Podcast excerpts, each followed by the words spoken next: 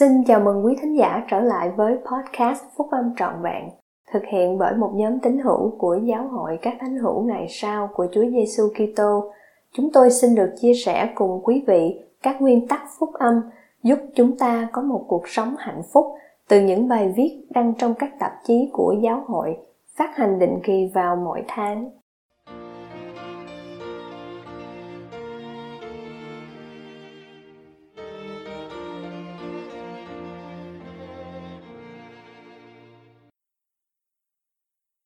Các sứ đồ chia sẻ những sứ điệp về niềm hy vọng đăng trong tạp chí Liahona tháng 10 năm 2020.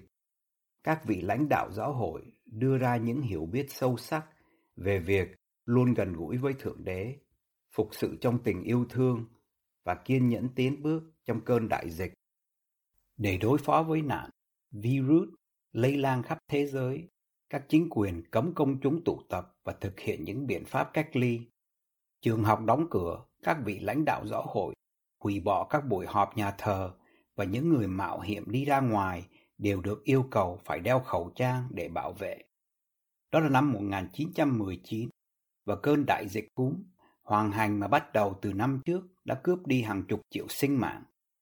Vị tiên tri mới của giáo hội, Chủ tịch Heber J. Grant 1856 đến 1945 được phong nhiệm vào tháng 11 năm 1918 nhưng không được tán trợ cho đến tháng 6 năm 1919 vì Đại hội Trung ương tháng 4 bị hoãn lại. Trong suốt giáo vụ của ông, tiếp theo những ngày thử thách đó và những ngày khó khăn khác, Chủ tịch Grant đã đưa ra lời khuyên dạy phù hợp với thời kỳ của chúng ta khi ông nói Chúng ta đến thế gian này để có được sự hiểu biết, sự khôn ngoan và kinh nghiệm, để học những bài học, chịu đau đớn, chịu đựng những cám dỗ và đạt được những chiến thắng trên trần thế. Từ sự hiểu biết có được qua kinh nghiệm cá nhân đầy cam go, ông đã nói thêm, tôi biết rằng các thánh hữu ngày sau được an ủi, ban phước và khuyên giải trong lúc gặp nghịch cảnh mà không có người nào khác được như vậy. Trong lúc gặp nghịch cảnh hiện tại của mình với con virus corona mới, chúng ta tìm được sự an ủi và khuyên giải từ phúc âm phục hồi của Chúa Giêsu Kitô. Sự hiểu biết của chúng ta rằng Cha Thiên Thượng yêu thương con cái của Ngài và Ngài đã kêu gọi các vị tiên tri và sứ đồ trong thời kỳ của chúng ta để hướng dẫn chúng ta vượt qua những cơn bão tố trên trần thế là một phước lành lớn. Từ lời khuyên dạy được chia sẻ trong các cuộc phỏng vấn gần đây, một số thành viên của nhóm túc số 12 vị sứ đồ nhắc nhở chúng ta rằng chúng ta có thể cảm thấy niềm vui và hướng tới tương lai với niềm hy vọng, bất kể điều gì đang diễn tiến xung quanh chúng ta. Anh cả Bruce McConkie 1915 đến 1985 đã có lần ví giáo hội là một đoàn lữ hành vĩ đại tiến bước bất chấp sự chống đối. Anh cả David A. Bednar cho rằng đà tiến triển vững vàng của đoàn lữ hành là nhờ sự chuẩn bị đầy soi dẫn của giáo hội và lịch sử của giáo hội với nghịch cảnh. Ông nói, không có một bàn tay phàm tục nào có thể chặn đứng không cho công việc này tiến triển. Và cũng không có cơn đại dịch nào sẽ ngăn cản công việc này tiến triển cả. Ở giữa tất cả những thử thách mà chúng ta gặp phải bây giờ để đối phó với con virus này, công việc vẫn tiến bước. Chúng ta không biết sẽ mất bao lâu nữa, nhưng chúng ta sẽ vượt qua. Và chúng ta có thể không tiếp tục lối sống trước đây của mình, giống y như chúng ta đã biết. Nhưng nhiều điều chỉnh và thay đổi đó sẽ rất tích cực. Anh cả quentin l. Cook đã nói rằng sự chuẩn bị đầy soi dẫn của giáo hội, gồm có những ví dụ kịp thời như sự nhấn mạnh vào việc tuân giữ ngày sa bát củng cố các nhóm túc số, chức tư tế melchizedek và các hội phụ nữ chuyển sang việc phục sự và giới thiệu sách, hãy đến mà theo ta. Các video về sách mặc môn và chương trình trẻ em và giới trẻ. Ông nói, chúng ta sẽ nhìn lại điều này như là thời gian chuẩn bị cơ bản, chứ không chỉ là điều mà chúng ta phải chịu đựng. Chủ tịch M. Russell Ballard, quyền chủ tịch nhóm túc số 12 vị sứ đồ, cũng đồng ý. Mặc dù các đền thờ và các nhà hội tạm thời đóng cửa nhưng các tín hữu của giáo hội cũng có các công cụ thuộc linh mà họ cần để tiếp tục tiến bước. Chủ tịch Ballard nhớ lại cảm giác của ông khi rời nhà thờ đi về vào ngày 7 tháng 12 năm 1941 và biết rằng chân châu cảng đã bị tấn công và Hoa Kỳ sắp bị lôi kéo vào đệ nhị thế chiến. Giống như nhiều người ngày nay, ông đã lo lắng về tương lai và tự hỏi liệu tương lai của ông sẽ bị mất chăng. Ông nói, nhưng điều đó đã không xảy ra như thế. Giống y như những người tự do trên thế giới đã thắng cuộc chiến đó, thì thế giới cũng sẽ thắng cuộc chiến chống lại con virus corona. Ông nói, tất cả mọi thứ đều sẽ trở nên tốt đẹp khi chúng ta hướng lòng tới Cha trên trời và trông cậy Ngài cùng đấng cứu rỗi là đấng cứu chuộc của tất cả nhân loại. Một cách khác mà giáo hội tiến bước là qua các nỗ lực truyền giáo để ứng phó với những tình trạng của thế giới đang thay đổi. Anh cả Dieter F. Uchtdorf nói rằng các vị lãnh đạo giáo hội đã nghiên cứu những cách thức mới mẻ để chia sẻ phúc âm ngay cả trước khi COVID-19 bắt đầu làm gián đoạn công việc truyền giáo. Sự gián đoạn đó gồm có việc chuyên chở hàng ngàn người truyền giáo về quê hương của họ, giải nghiệm sớm một số người và tái chỉ định những người khác. Ông nói, COVID-19 đã thúc đẩy lối suy nghĩ của chúng ta một cách gấp rút về điều này và mở mắt chúng ta ra. Do đó, công nghệ và phương tiện truyền thông xã hội hiện đang mở ra những cánh cửa trước đây đã bị đóng lại bởi các cộng đồng biệt lập, những ngôi nhà và những tòa nhà chung cư không thể tiếp cận được. Anh cả Uchtdorf nói thêm, công việc truyền giáo sẽ tiếp tục tiến bước bất chấp cơn đại dịch. Chúng ta đang tiếp tục học cách cải thiện công việc truyền giáo bây giờ và cho tương lai. Chúa đã hứa sẽ gấp rút làm công việc của Ngài để ban phước cho tất cả con cái của Thượng Đế. Tôi cảm thấy rằng chúng ta đang ở ngay giữa tiến trình này trong khi sống suốt thời gian thử thách này. Những người truyền giáo quý báu của chúng ta là những người tiền phong trong thời kỳ của chúng ta, tạo ra một con đường để chia sẻ sứ điệp phúc âm theo những cách thức mới mẻ và phù hợp với hoàn cảnh của chúng ta để giáo hội của Chúa Giêsu Kitô sẽ tiếp tục lăn đi cho đến khi nào nó lăn cùng khắp thế gian. Những cơ hội mới để chia sẻ phúc âm không phải là những điều duy nhất đang mở ra. Anh cả D. Todd Christopherson nói rằng những tấm lòng cũng đang mở ra vì những thời điểm khó khăn thường làm cho người ta khiêm nhường và hướng họ tới Thượng Đế. Ông nói, họ có thể cởi mở hơn một chút để suy nghĩ.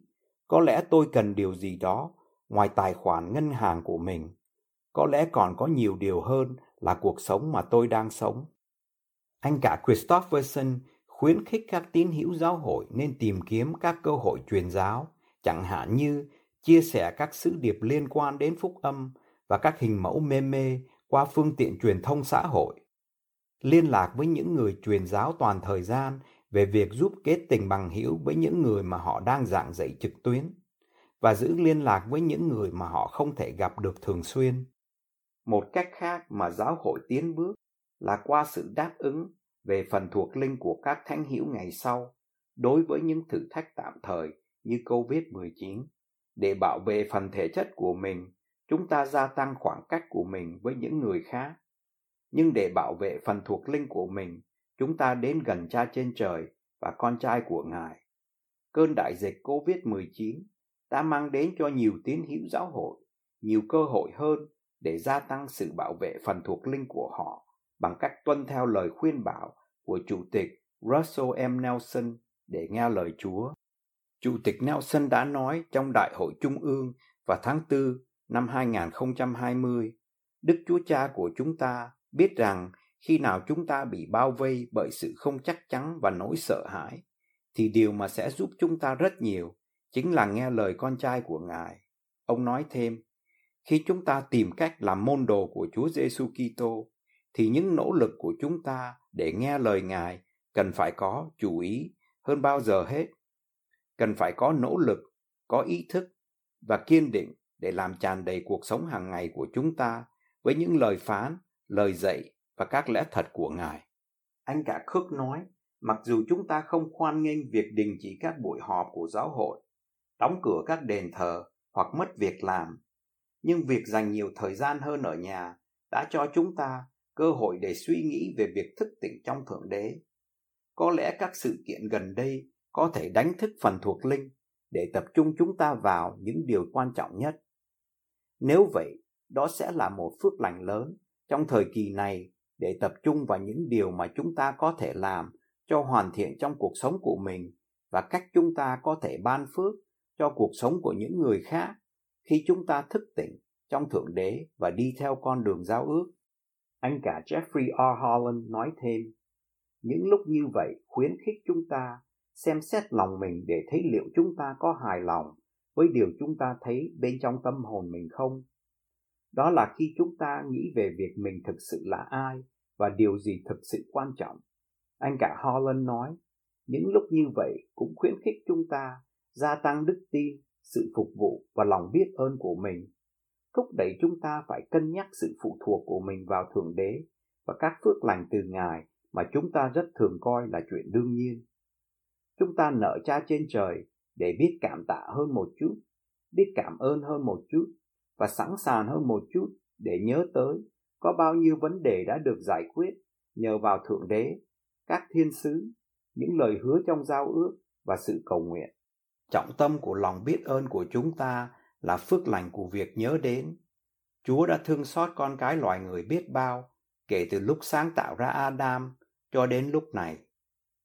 Các thành viên của nhóm túc số 12 đã nói rằng bất cứ khi nào chúng ta được yêu cầu phải ở trong nhà thì chúng ta có thể noi theo gương của Nephi và Anma khi nhớ rằng Ngài là đấng mà mình đã đặt lòng tin cậy. Đấng cứu rỗi Giêsu Kitô sẽ còn giải thoát cho chúng ta nữa.